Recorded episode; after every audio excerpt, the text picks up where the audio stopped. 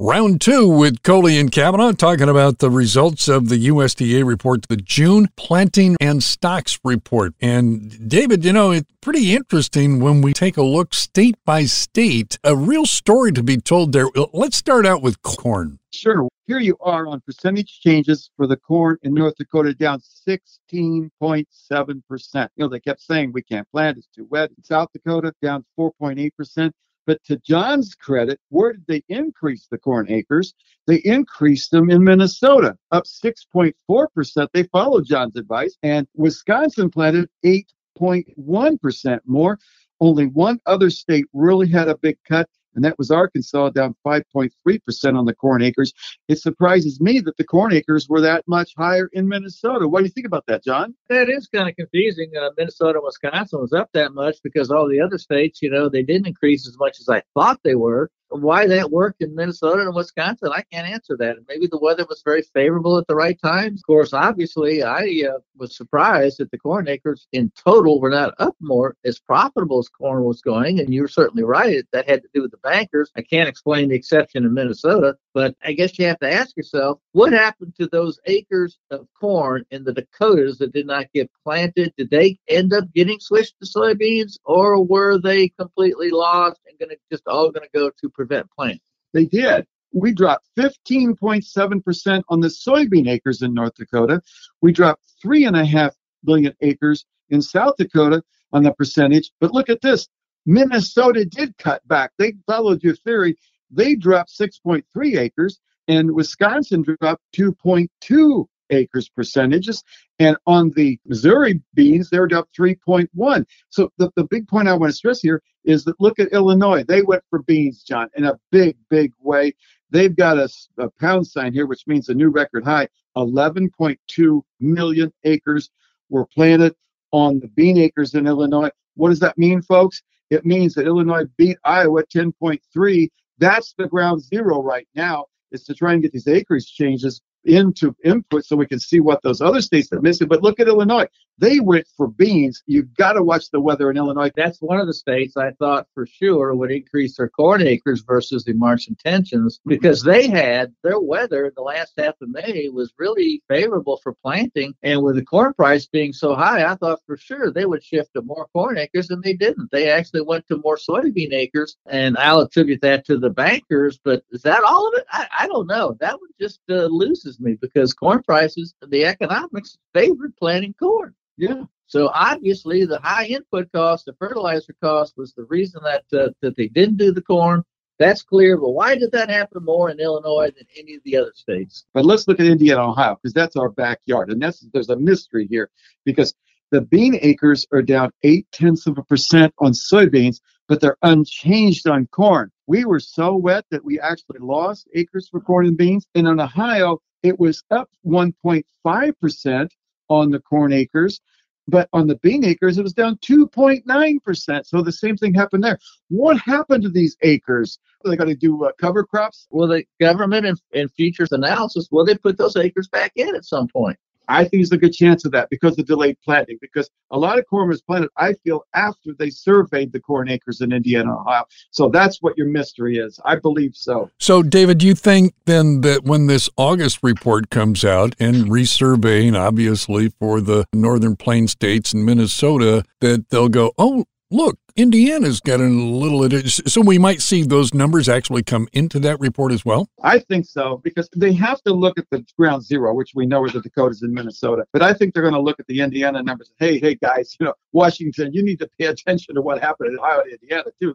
There was an effect there. We really need to focus on this and get a good handle on it. I'm going to look at this very, very closely when the August numbers come out. Yeah, you know, one of the things that I'm thinking is, is that the drought monitor update out on Thursday calls for expanding drought across across much of the top 18 corn growing states, as I mentioned. So, you know, th- this rain that's moving through right now, even if it's really, really good rain, I mean, you know, two, three inch kind of rain, with drought on the backside of it, or at least extremely hot and dry conditions expected after these rains come through, even if acres are planted, and particularly if any that got planted late in June uh, may be struggling a little bit uh, after they emerge. It's going to be hot, dry weather after that, so we still might have some difficulties. John, one of the things that you have talked about so much in the past has been stocks to use ratios.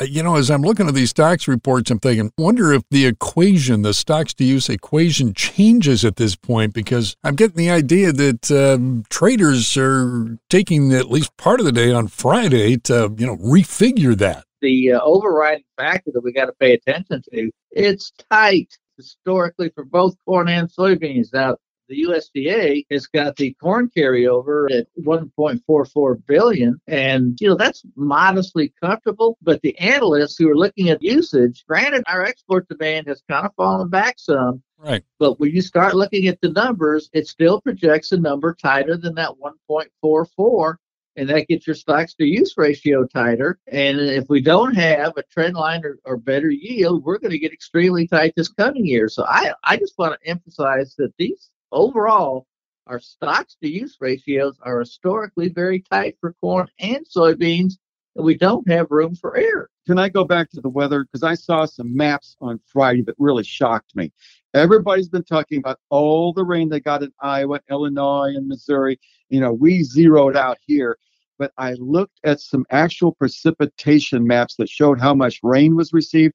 And I'll tell you what, the driest areas of Illinois and Iowa did not get an abundance of rain. A few areas did, it was pretty small, but the driest areas are still dry. They're moisture deficit, and they didn't get enough rain to change that moisture deficit. So here's my point we have to have rain going forward. We have rain in the forecast, but I feel very strongly this rain has to emerge and it has to continue through July, and the temperatures have to stay down. If not, it will play havoc, I think, with our corn and ultimately our soybean yields in August. We just have to see what that is going forward. I wanted to go to a feed usage because, David, you and I had talked about the fact that China had cut back their hog herd. Did a pretty good job this past week buying beef from us, but uh, not really much pork. But talk about feed demand for just a second because it seems like that has percolated up in conversations recently about, okay, well, you know, this stocks to use thing, well, how's the feed demand going to factor into that? Yeah, because the cattle and feed numbers really didn't surprise us here in June. But the pig crop numbers were a little bit friendlier because we did see lesser numbers for both all hogs and kept for market and kept for breeding. And the other side of the coin here is if you look toward China, their bean meal supplies exploded over there because they are cutting back their herd. They mentioned, originally mentioned that they're going to cut it back by like three or four percent. It came out a cut of eight percent. So that going forward implies they're going to have greater feed demand. But the thing that really struck me as I looked at the top states for hog production, and guess where Indiana is? Iowa is your top state, of course. Minnesota is your second largest. North Carolina is the third largest. The fourth largest, Illinois, and guess where Indiana is? We're the fifth largest state on hog production increasing hog production here. I'll tell you, I'll give all the credit I can to these new uh, packing facilities in Michigan and the one here in Indiana is still going on.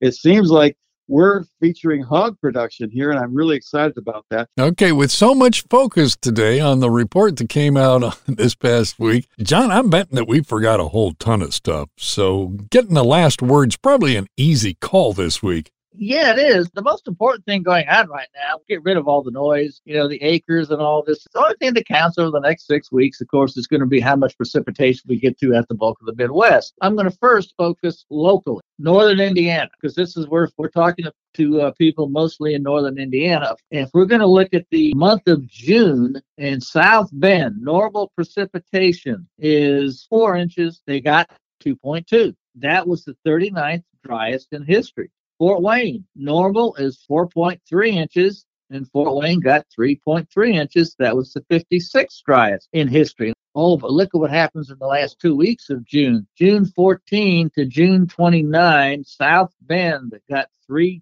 tenths of an inch of rain, Ouch. and normal is 2.1. Ninth driest in history. Fort Wayne, even worse, got 0.23 inches of rain, and normal is 2.3. So we only got a tenth of what's normal, and that was the seventh driest in history. It got drier after the derecho. I hate to say this, but right now, when you talk about dry areas, Indiana and northern Indiana are right there near the top. Now, it's still early yet. We got heat weather coming up, filter out all the noise. And remember, it's the weather, particularly during pollination, which is going to start in a few weeks. You can attribute probably 80% of the yield to what the weather is during those three to four weeks of pollination. And that's coming up in a couple of weeks. So that's what you want to focus on, people. That's what's going to make or break the market. Thanks, guys. How many trust that the current collection of politicians in D.C. understand the issues for farmers surrounding the waters of the U.S.? Yeah, not many. They just don't have a clue about some of the things that are proposed that will have an impact on farming and farm families. But that's why we have the Farm Bureau, probably one of the best organizations to share the voice of farm families all across the U.S. So support your Farm Bureau with a membership. That's where it starts, right here in your local county. Support your local county Farm Bureau with that membership by simply going online to itpaystobeamember.org podcasts by Federated Media.